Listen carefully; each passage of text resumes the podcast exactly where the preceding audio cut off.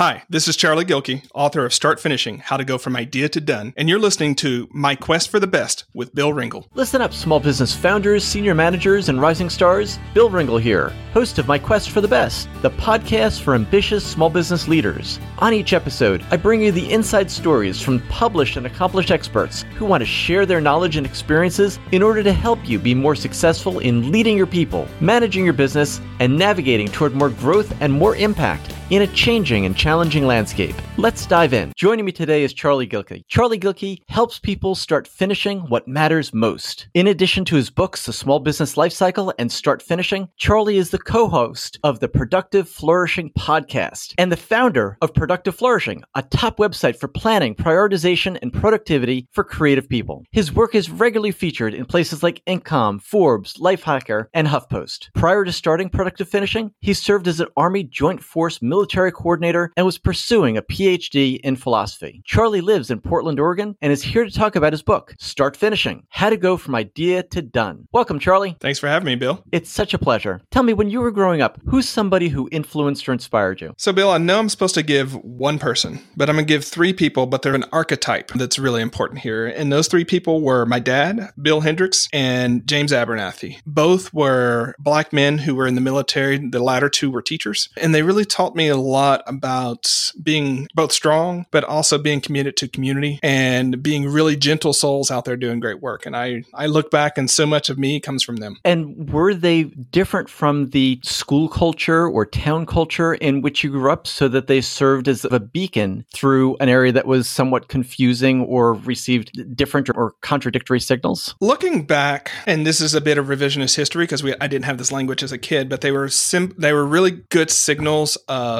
black male excellence. And that was very counter to the environment that I was in or the environment in which many black people live in the United States. And when I look back and look at where I become is like that they were that counter message. They were the fifth Jane or Mr. Abernathy, Mr. Hendricks were the fifth and sixth grade teachers and they vacillated back and forth about who had each, but they ran the school safety patrol, they ran track and like, like they ran the track and field programs, they ran all the sports programs, and they were just really there to give us a lot of structure for what it looks like to excel, to be disciplined, to work as a team, and to take all of the energy we had and put them towards things that were going to make ourselves and our school and our community better. Those are important messages, and you got them early. You were lucky to have them in fifth and sixth grade, such an impressionable time. And it was two years of kind of that consistent message and example that they gave you. You may not have had people like that in high school, and maybe when you went off to college. When you first started working in a job after college, can you remember about to make a decision or form an expectation about somebody. And something about their example, their collective example, came forward for you. And you were able to take a step back and either make a different decision yourself or take a different action because of their influence? Generally speaking, it they help me see to really look at what people do and what they're trying to do, not what we might think of them, not how they're showing up, not whatever societal trappings that they show up in, like really focus on how people are trying to go forward and trying to do what matters to them in a way that's not hurting other people and helping other people. Do you remember a particular time when you were noticing something and it occurred to you that this is a, a message that you learned when you were a fifth or sixth grader? There's some quality of, of your personality that came through then. I'm struggling with this one, Bill, because it's so ingrained. Yeah, it's hard to separate. It's hard to separate like where some of these come from, especially because I did go right into the military. And so there's very much that ethos that So yeah. there there is a lot of discipline, yet there's also a lot of judgment.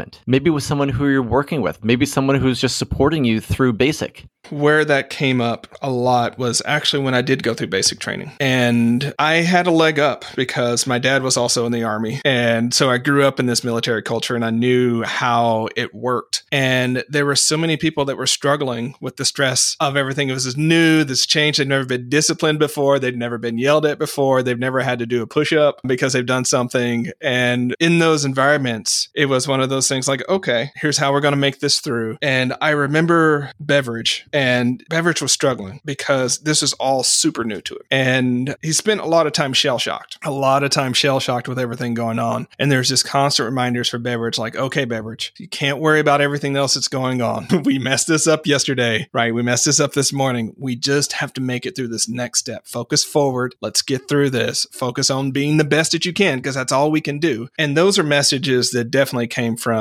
those three men. If we can't focus on everything going on around us, we can only take the next step and drive forward um, and do the best that we can. And as I, as I mentioned, it was so difficult to separate where that went because again, I went in Boy Scouts. I, I grew up and continued to choose to be in those environments. And that's the other thing that I learned from them and, and continue to continue to really go through is the ability for us to choose the social circles that we're in and to choose the environments that set us up for excelling or for excelling is one of the really underestimated things about being in small business or being an entrepreneur or really achieving anything in life is we may not get to choose where we started. We may not get to choose what environments we come from, but we continue to get to choose who we're around and how we're pushing ourselves towards thriving and pushing them and continually upgrading that. Learned that very early that I can choose to go this route or I can choose to go that route. And actually, middle school was really catalytic for me, Bill, because I grew up in how every town has that, street where it's you don't if you don't pay attention or you get keep getting in trouble, you're going to end up on that street. I lived on that street. I started there. And so there's just a lot of environments, a lot of things going on around between whether it was drugs or whether it was alcohol, whether it was like petty criminal activity, sometimes more than petty criminal activity. And those that's where I grew up from and I had some friends in those activities. But then I had other friends that were doing other things. They were sticking in school, so on and so forth. And so it was really one of those choices where I remember really, it was the start of eighth grade, not even seventh grade. It was eighth grade where I came back from working at a Boy Scout camp where I said, you know what? This is a choice at this point. I can choose to go and be that kid that lives on that street, or I can choose to be the kid that does something different. And I don't know what all that looks like, but I chose to be the, the latter kid. And recognizing that you had a choice to not be bound and tied to the identity with which you grew up is an extraordinary gift, especially at 12 years old. Being able to say, you know what, we make that change. I remember very distinctly thinking when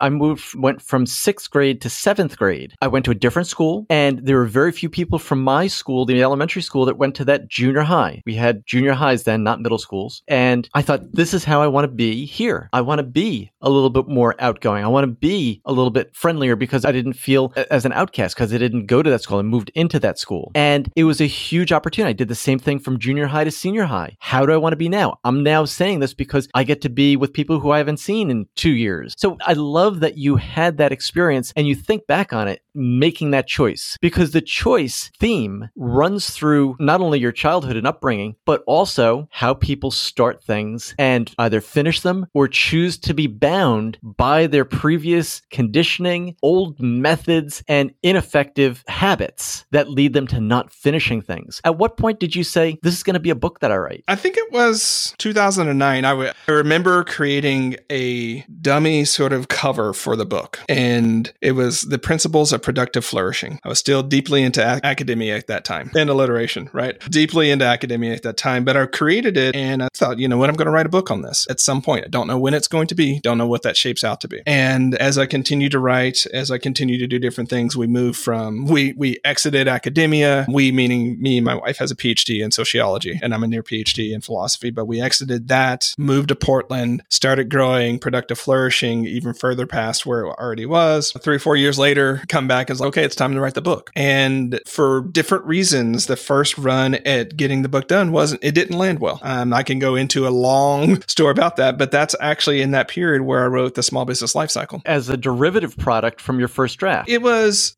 to not go into publishing and, and, all of that sort of landscape, the the book I wanted to write around productivity and, and, doing what matters, it just didn't land in the acquisition space in the with the big publishers in the way that I wanted it to. And I got super frustrated because I'm like, I've been working on this for 18 months, two years. And it was this moment, this is more of the business lesson, I guess. There was this moment to where I was just looking around, I was like, that's that project's not going anywhere. It's frustrating. And I just started scanning for but what's available for me right now because that's one of my um, sort of ninja hacks is like whenever I'm getting super frustrated and things aren't going the way, I'll just pause and say, okay, what is going for me right now? What's available to me right now that I'm not able to see because I'm so fixated on this one project or this one goal? And in rapid succession, I got three data points. One was that a lot of search traffic was coming to my website for the small business lifecycle. And I'm like, where's this coming from? The second is it was what my clients kept wanting me to talk about more. And the third is people kept wanting me to do more talks and speeches on that. And so I'm like, okay, on the one hand, I've got all of this demand for this other framework, this other thing that I want to work on, and this one's not going anywhere. How about I just do the thing that people are asking me to do? How about I just go that way? And that's how the small business lifecycle came to be. Not only were they asking, they were paying you for it. That's a pretty strong indicator. That's a good source of data. Very good source of data. And that's what I'll tell a lot of aspiring nonfiction authors or people or business owners who are thinking about writing a business who are coaches or consultants or in those places. Like if the person that just paid you to have a conversation thought that the idea there was valuable, you already have validation for it. Like it's likely that someone is going to pay a small fraction less than that to get that same idea in book form. So many business owners, so many people are looking out there about what their next book is or what their next marketing piece is or what their next talking point is. And I'm always just look at your last meeting. Look what's in your email. That's where your book is. And if you you could spend decades finding that idea out there, overlooking the ones that are right there in you. Yes, very true and great observation. Charlie, you talk about three levels of success, and it's not small, medium, large. What's the terminology you like to use? So I use small, moderate, and epic. And if you're not a millennial, you can say extreme. It's all good. And why I love talking about this, Bill, is well, so much of my work is about intentionality. And a lot of times we think there's either failing and succeeding. And it turns out there's not, right? There's epic failing and moderate failing at the same time, but we're not talking about failing because we want to talk about succeeding. And small, being able to think in those three tiers helps us, one, align our efforts so that it matches the level of goal that we're going after. If you choose to go for, say, a moderate goal, what you should also be choosing to do is doing it with at least moderate effort. You got to stand and push that forward. So, really, to walk this through, Bill, small success is what it sounds like. You got the job done. It's great that you got it done. It's one more thing that you can put in the, the body of work that you created, but maybe it's not super exciting. You get it done. Moderate success is you get it done in a little bit more. It's something you can be proud of. It's something that you put in the work, you got a great effort, you got a great result from it. Epic is what it sounds like, right? It's one of those things that's probably defining for that year. Maybe it's defining for that season of your work. It's something that when it comes up, you call your mama and you run around the house, right? You do, we do all these things. You want a celebration, you want to be seen for it. And here's the thing where we struggle and where we find ourselves on a path of suffering is when we expect epic results, but we're putting in small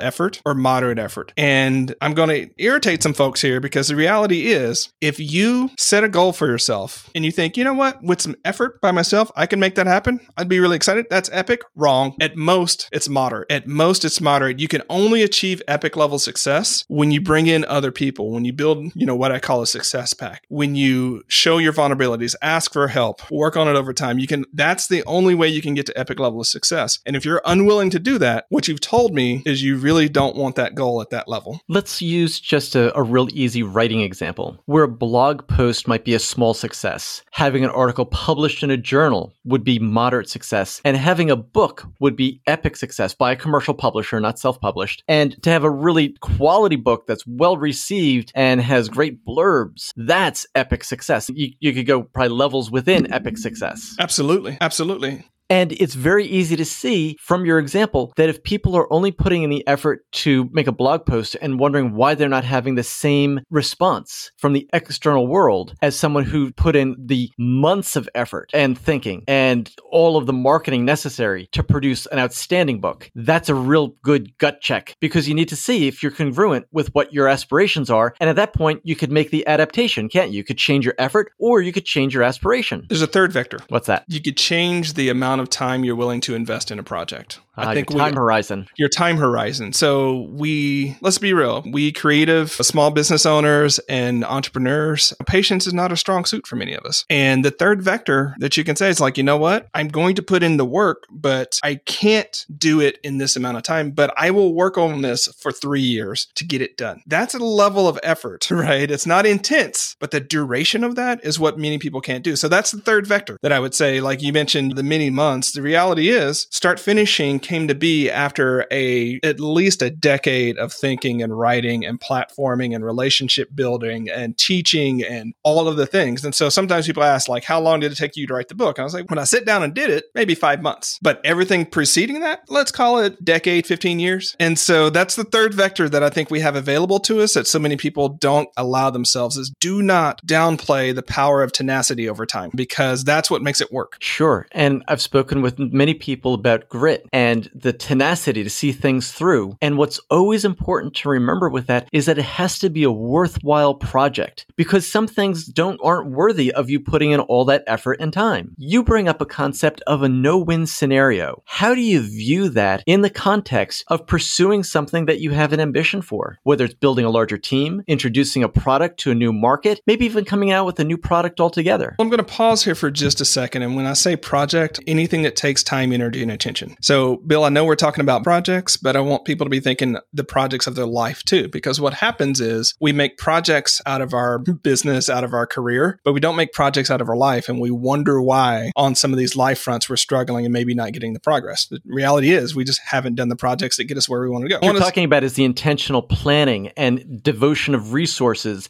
and setting up the milestones the way we do, do at work in order to improve some corner of our life or some facet of our life. Bill, if you want to get me really excited, sometimes frustrated, it's the sometimes helplessness that we that people will feel about what's going on in their personal life when they have these massive skills from being an entrepreneur or being an executive that they're just not applying to that scenario. You'll take master planners that can't figure out how to get groceries. And I'm like, it's you're not making it work, right? You're not applying these skills that you have in this other domain. So let's talk about that. And a lot of times that comes to what I call the air sandwich and competing priorities and head trash and things that that make people not take their needs and dreams seriously, but they take their work and other people's priorities seriously. So that's a lot of what's going on there. But one one takeaway is like if you're in if you have a successful small business, you have used things, you have learned things that you can apply to your life and to make your life easier and better. Now, not all things, because life is not business, but there are a lot of things. But no win scenarios. There are three rough classes of no win scenarios. Actually, four. The fourth one came after the book, Bill. I, and I smacked myself in the forehead when I saw that. So the first one is that success will harm my relationships or will wreck my relationships. So if I'm successful, I can't be the dad I want to be. If I'm successful, I can't be the brother I want to be. If I'm successful, um, and let's just draw a distinction here, Charlie. You're talking about actual conflicts with values or other goals, not a belief where you're not going to take any action towards it, but you realistically understand that assuming we're in a world where travel is possible again, that if you go on a 100 city book tour, you're going to miss a significant portion of that year at home. Absolutely. So it's both behaviors and mindset. What I'll say is the mindset piece that will block people from taking action because they'll say, you know what, in the specific example you gave, and thanks for that, they're like, I'd have to be on a plane and that's that means I can't be the dad that I want to be and so forth. And but is that true? Actually? Are there ways you can still remain connected and supportive of your children even while you're doing some of that? Or is it, you know what, when you're on planes and you're on those business trips, that's fantastic. But when you're home, you're 100% dad, right? As opposed to being home and being a quarter dad because you're in different places and substitute dad for mom, right? We're not talking gender on this one, but it's that no win scenario that I can't be the business leader that I want to be because it's important for me to be, well, because doing that will make me, it will harm my relationships with my wife, with my family, with my kids. And where I want to push back there is saying, but is that true? How might you be able to be both? What would that look like?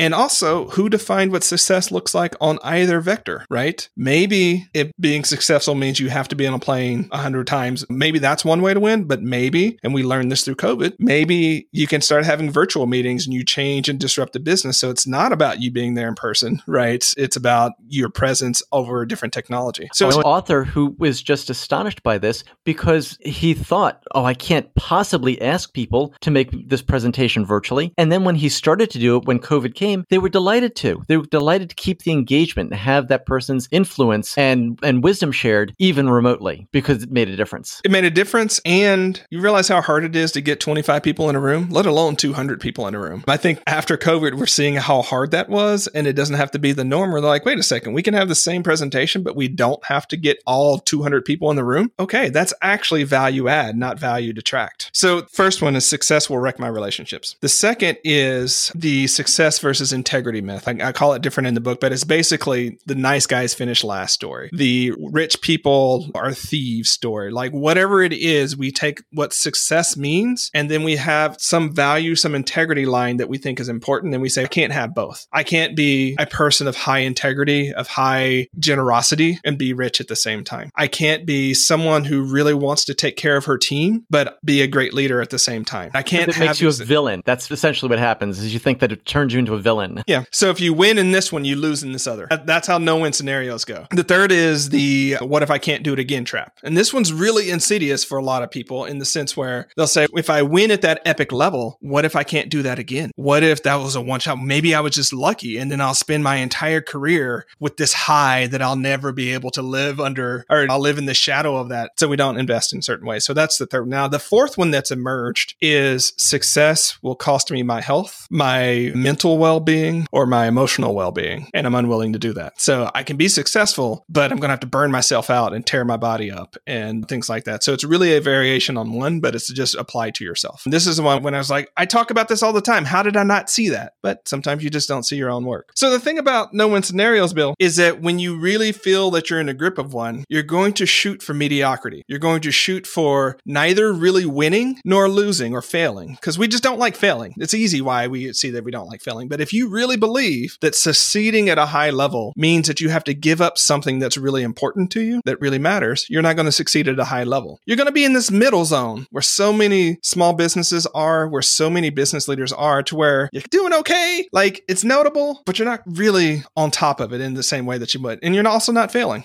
It's really playing without, it's going into an arena on a sports field or into a stadium and not playing full out. Precisely. And so many of us, I'm really going to irritate people on this one, Bill. Do we really need more second and third place trophies? Think about how many you have, listener. Think I've got a few, Bill's got a few, where we didn't go all out. So we didn't win first place. We we didn't win that, but we competed. We were there. We did well. And so I would just ask that for certain dimensions of your life or your business, you say, you know what? In those places, I'm going to go for it, but I'm not going to have to do that in every place. And that's where this level of success stuff comes back because I know this is perhaps radical, but you can't achieve epic level success in all dimensions of your life and business. You can't run that. If you do, you're going to wear yourself out. You have to choose certain places where you're going to be that level which means you get to choose other places where you can be acceptably mediocre. For example, I'm acceptably mediocre at email. I'm not going to end every week at inbox zero or most days at inbox zero. I'm not going to be the fastest response. If Bill emails me, I'm not going to give, you know, that 15, that 15 seconds later, I'm responding. That's just not going to be the way that I'm going to do. But with what I do and what I want to be great at, that's what I want to excel at. So they might say, Charlie's a pain in the butt in email. Like it takes him four days to get back to me. But when he showed up, he really showed up. Charlie, could that possibly be a fifth avenue of no win success where somebody feels like if I'm going to be really good, people are going to expect me to be really good at everything. If I write a great book, they're going to think that all my clothes are picked up and I don't have trouble putting laundry away and that I have a fabulous garden and that on and on. Could that possibly be another way that people hold themselves back is just overgeneralizing based on other people's expectations? That's a great idea. It absolutely could be. It could also be a subfactor of the second one to where success will mean like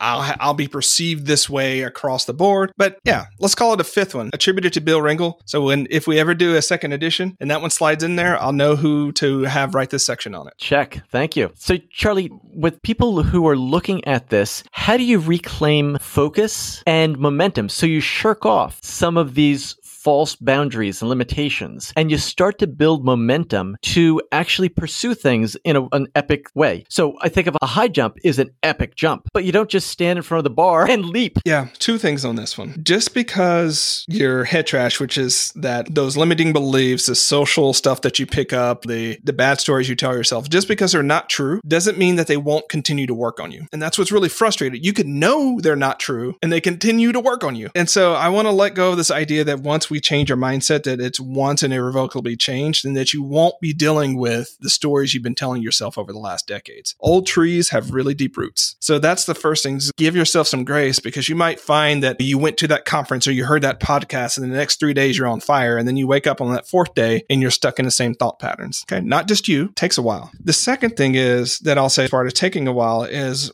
I've seen a lot of folks really need to have a quarter, two, sometimes three to where they work off the debt of projects that they chose because of different mindsets, because of misalignment or whatever. And it just takes them two to three quarters to let those go so they can get to their real focus zone and start focusing on things that matter. So again, give yourself the grace. It's not that you change your mind today and you're out of the consequences of the past. You have to work through that. So that also says the path forward, right? One is when you start feeling the tug of that head trash and those no win scenarios, that's where you stop and say, you know what? I've got what feels like values tension here. Is it a necessary conflict or is it just an apparent conflict? Is it something I believe or is it something my parents or my brother or my boss believes? You'd be surprised how many things, how many beliefs, how many certain perspectives that reside in your head that are not actually your perspectives. They're somebody else's. Did you ever list all the ones that you were battling or needing to categorize and give away to some cosmic salvation army? Yeah, drop them at the curb. Look, for me, yeah, for me, sometimes I'm like, what is, I know when I go there and my thing about is saying, what's going on here? And then I'll start listing all the things. I think this, I feel this seems like it seems true. And I'll just list what all I'm feeling. And then I'll start going, do I really feel that? Or am I hungry? Is that true? Or do I just think it's true? How would I test that? How would I validate that? It's like, oh crap, that's my mom. Okay, mom, I love you, but no. You can see where things start to come. Do you get to some of those things that are true? That feels true. It feels true that I don't want to do this project because I don't want to be doing it for the next five to 10 years. I don't want to be doing that type of activity for the next five to 10 years. If I choose to do that now, I'll likely end up doing that five to 10 years from now or have to quit at some point. So I'm going to quit up front, right? I'm going to preemptively quit so that I don't have to quit down the road. Okay, that feels true. Or I can say, I'm not going to like that. Why won't I like that? Do I think I won't like it? And so this is a side bill, and you had no idea where we are going to go with this. But anytime people take on new, significantly new projects, I encourage them to put and put them into what I call a new project cocoon. This did not make the book. And the new project cocoon is basically a period of time to where you don't take your feelings so super seriously about that project, right? Because we humans give me a, Charlie, give me for instance of some project that you put into the new project cocoon and describe what you went through in order to see what direction it would take. I could give one I had this the other day where I was trying a new fitness program and I went into it and it's like, you know what? For the first five times of trying this fitness program, I get to feel whatever I feel, but I'm not going to take it seriously. I don't get to say I don't like this. I don't get to say I don't like this instructor. I don't get suspend. I can say I don't like it in this moment. I'm frustrated in this moment. This is uncomfortable, so on and so forth. But I'm not going to say from that first experience I don't like that. Now, if I do five or so, and I'm like, you know what, I actually really don't like this, then I'll stop doing it. But the thing about it is that we, on one hand, we are creatures that love novelty. On the other hand, we are creatures that love consistency and stability. And most of our, most of the, the struggle of human condition is that we live with these contradictions every day. And so a lot of times when we're trying a new project, it's just that it's new, that you don't like it. It's, you have to do something a little bit different. You have to use this program and you're not liking the program. You're not used to the program. You're like, like it's just a lot of that belly aching that comes up when it's just new. It doesn't mean it's always going to be that way. It doesn't mean that once you learn the shortcuts, the keyboard shortcuts for this program, you'll be just as fast as with your current program. But if you apply all of that intensity that comes when, when change happens to the first parts of a project, you won't stick through with it. Yeah, that's an important just it's an important sequencing that helps people understand and expect that there's going to be discomfort at early stages of the project and to make a commitment to go through the normal period where you work those out and then you have a much better sense of whether you evaluate whether it's worth pursuing or what adaptations need to be made in order for it to be successful at the level you've chosen. Absolutely. And that's all it does is it makes it takes the ephemeral feelings you might have about change and just puts it on ice a little bit so you can actually see the benefits of what that change might be so that you can actually stick with it. I use this for diets. Like I hate this. I don't like it. I don't like this food. Okay, just eat it eat it enough and if you really don't like it afterwards after you've eaten and you've cultured your taste then maybe you don't eat it then or I don't like not being able to eat a certain thing. Okay, that's just because it's a change. Deal with it for a little bit. See what happens and then see what happens after you've dealt with it for 3 to 5 days because a lot of times after 3 to 5 days doesn't turns out doesn't suck as bad as you thought it did at the beginning. Charlie, what I love about that approach is that you're really taking responsibility for establishing rules that fit your particular circumstances, your particular point in life, and what you've set your aspirations to. Absolutely. That's the goal. And as you're constantly evolving, as you're finishing more projects, as you're adding elements to your business, as you're raising your rates, as you're introducing new products, new teammates, just as soon as you get used to whatever you're currently doing, it's time to do the new thing. And this is where small businesses get stuck. And this is where small business leaders get stuck is because you almost constantly have to be in this discomfort of the new and the old in flux. And the more that you're able to tolerate that and help your team tolerate that, the more that you're able to see what your next best projects are going to be. But if your business is largely just let's do what we've been doing it the way we've been doing it, that has an expiration date on it.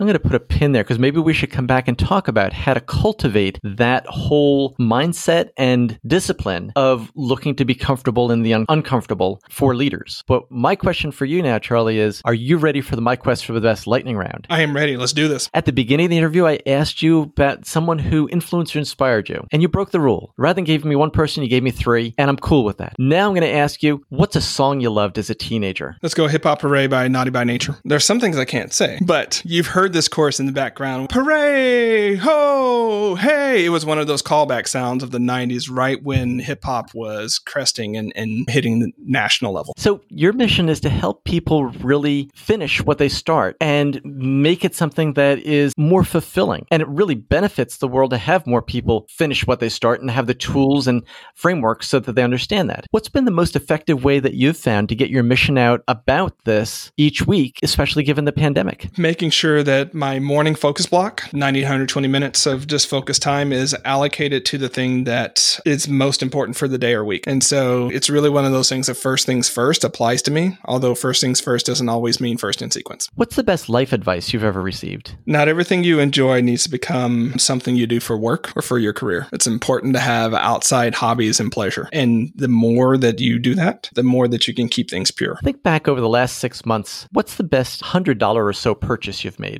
An AeroPress coffee maker. Complete this prompt for me. I can tell with a high degree of certainty that a team leader is very effective when I notice blank. That their team can work without them. And if you think back over the last year, and it's been a, a wild year for sure, what do you think is the most important habit, routine, or belief that you've stopped that's brought you the most pleasure or personal satisfaction? The mindset that I've done the most to cultivate during the last year has been embrace the opportunity to create a better new normal. And what's one way that is obvious that can be observed in your environment that you've created a, a better new normal? We converted our garage into a gym. And your wife's along with you. Absolutely. Absolutely. I've been wanting to do it for a long time, but it was actually hers. She's like, okay, I'm ready. So we did it. So there we go. Fabulous. It's not like she's going to walk in there after this podcast and say, What? Generally, not a good rule to change your house around without your partner's buy in. Just saying. Yeah, it's something to test. Charlie, you have contributed so much, both wisdom and fun, on my quest for the best today. I want to thank you so much for talking about the people who influenced you growing up and how the three levels of success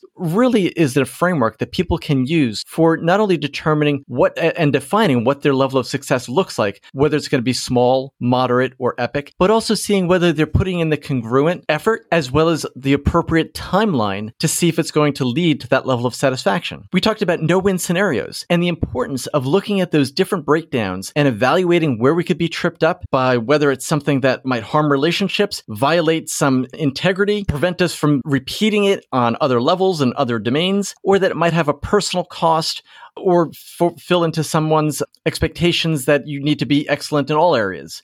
And all of these things are th- ways that people can now identify these traps and sidestep them, hopefully.